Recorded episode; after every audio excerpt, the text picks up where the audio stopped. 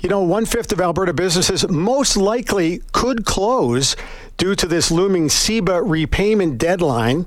And joining us on the show today to talk about this is the Director of Provincial Affairs for Alberta, the Canadian Federation of Independent Business.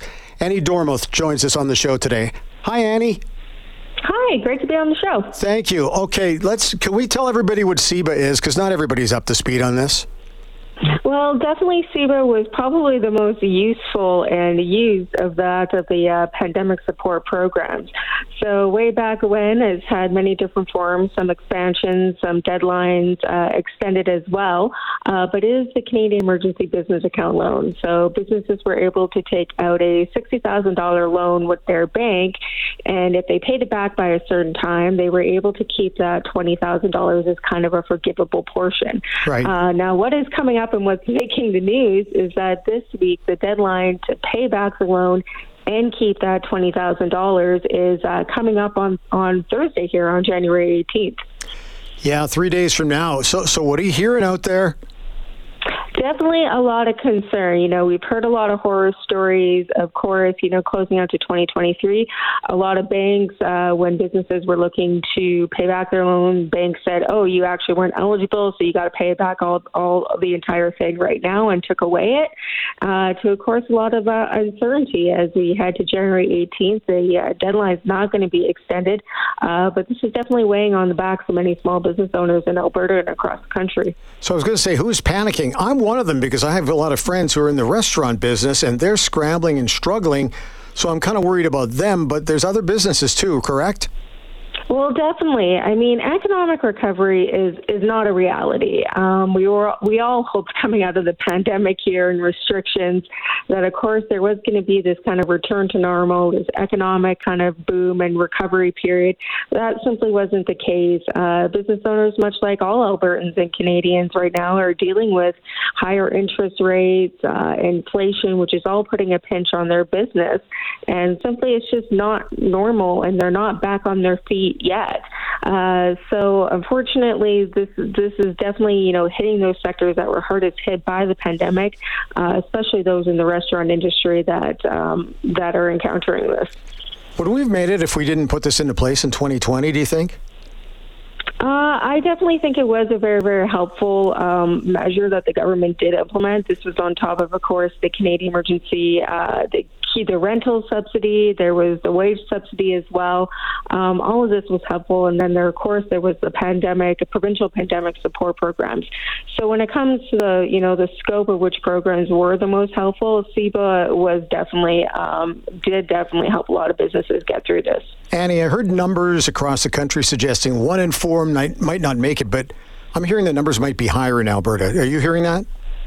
Uh, definitely, you know, Alberta's numbers have always kind of been in that one in five, around 20%. So currently there is 21% of Alberta small businesses that simply cannot repay back this loan and are going to have to look at refinancing options with their banks at a 5% interest rate. And again, that 20% is very close to where we're hearing and seeing in our own survey data about the amount of businesses that are on the brink of closure and bankruptcy. Uh, pretty consistent, I think, from around the country. I, I don't think Alberta is the outlier in that. Um, but however, in our survey results, where we do see Alberta as an outlier, is how much pandemic related debt uh, businesses are carrying. Um, we're, we're a little bit higher than the national average on that front. Is it that percentage that the bank might be offering that might be enough to pull people under, do you think? Uh, unfortunately, that is not what we want to see, but yeah. that is definitely the concern. It's important to note that, of course, small businesses make up the greatest percentage of the Alberta economy. Yeah. Um, you know, around 98% or 95%, I think the last time I checked StatsCan. Um, and keep in mind, they are the number one employers of Albertans. Uh, they employ the most people. They keep our economy running.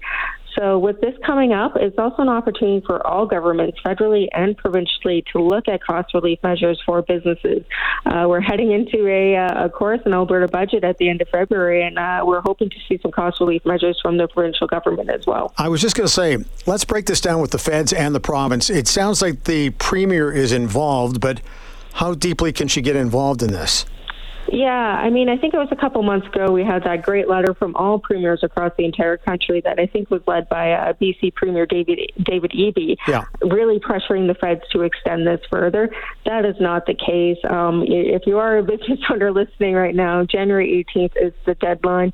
CFIB does have resources. Um, you know, go talk to your bank, read the fine print, of course, before you sign anything. Um, but yeah, that deadline did not happen. Um, but really, now all governments um, need to look kind of inward to see if there are some levers or tools in the toolkit that they can use to provide cost relief. You're never going to believe this, but I think that governments are very concerned about optics. Mm-hmm. You're supposed to laugh at that point because we all do. Oh, yeah. uh, anyway, uh, so is there any way the feds can kind of just extend it a little bit, or do they have to put some mechanisms into place to say, look, we'll forgive you a little bit if you get the process going? We know that banks take a little while to get going themselves, so it's not like somebody's going to walk into a bank today and get it done if they were able to say to the feds that maybe, you know, we've started the process, I'm going to need another week is there any mechanism in place there, or is that just bad optics on the part of the federals?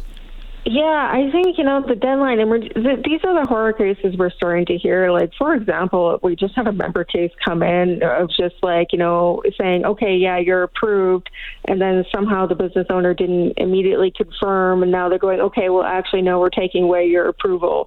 You know what I mean? So, it, unfortunately, I think it, a lot, of, a lot of it is kind of you know more leniency from the bank side of things too. Like, understand the situation business owners are in right now, and provide that leniency. Um, but yeah Uh, as it stands now, January 18th is the deadline, yeah. and, and the government's not changing. We all know how much fun it is for banks to work with us, right? So there's that. Oh, yeah. Where do you see us going here in the next couple of weeks? Um, unfortunately, I think we're going to have we're going to maybe see some horror cases of businesses saying, "Yeah, I, I just can't make it. I, I'm going to have to close close our doors." And it's important to note, like, business owners aren't looking for a handout; they're just looking for a little bit more time. And unfortunately, that hasn't been granted. So we might see a little bit of, you know, maybe an increase in, in some closures. You know, your that one and five down Whyte Avenue might look a little bit differently in the months ahead. Yeah. So our is our hope that, of course, that doesn't happen. But I, I say it all the time, and I'll say it again. Always think shop local. I know we're in the post kind of holiday blues here, but you know, Valentine's Day coming up. If you're looking at your next gift or anything like that, try to try as consumers to shop local as well. Annie, one last one because I have my own thoughts on this. Who pays for this ultimately? Uh, ultimately, well, business owners paying back their loan. That's yeah. important to note. I mean, it's five percent interest rates after uh, January 18th here, um, and yeah, I, I, it's actually business owners paying back their loan. It's not really coming from the government coffers. This is a loan. It's not guaranteed money, um, except for the forgivable portion, which is being backed by the federal government. So it's not like we're asking for another, you know, twenty thousand dollar forgivable or anything like that. Right. Business owners have just been asking for more time. It's just that we'll all pay for it in some way because there will be job losses. People mm-hmm. won't be mm-hmm. able to pay yes. their taxes. There won't be. There's all sorts of different ways. It hurts everybody which is one of the yeah, reasons why we need to talk. The health of the economy, and like I said, you know, a lot of attention is always paid to the big corporate guys, and of course they're important too to keep our economy going. But our economy is largely driven by small businesses, and when I say small, I mean less than 50 employees. So we are talking about the little guys out there. Yeah, Annie, thanks for your time today. Always great to talk to you and be on the show. A- Annie, I hope we don't talk for a few more weeks either. You know what I mean? gotcha. Oh, always happy to chat. okay. Thanks, Annie.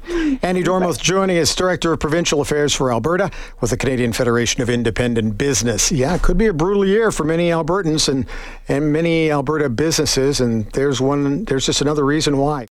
Canada may be known for its landscapes and friendly people, but beneath the surface lies a darker side of crime, history, and the paranormal. Since 2017, the award winning Dark Poutine podcast has explored the shadowy corners of the Great White North and beyond, delivering chilling tales from a uniquely Canadian perspective. Hosted by Mike Brown and Matthew Stockton with over 300 episodes and fresh releases every Monday, Dark Poutine is your weekly ticket to the creepier side of Canada.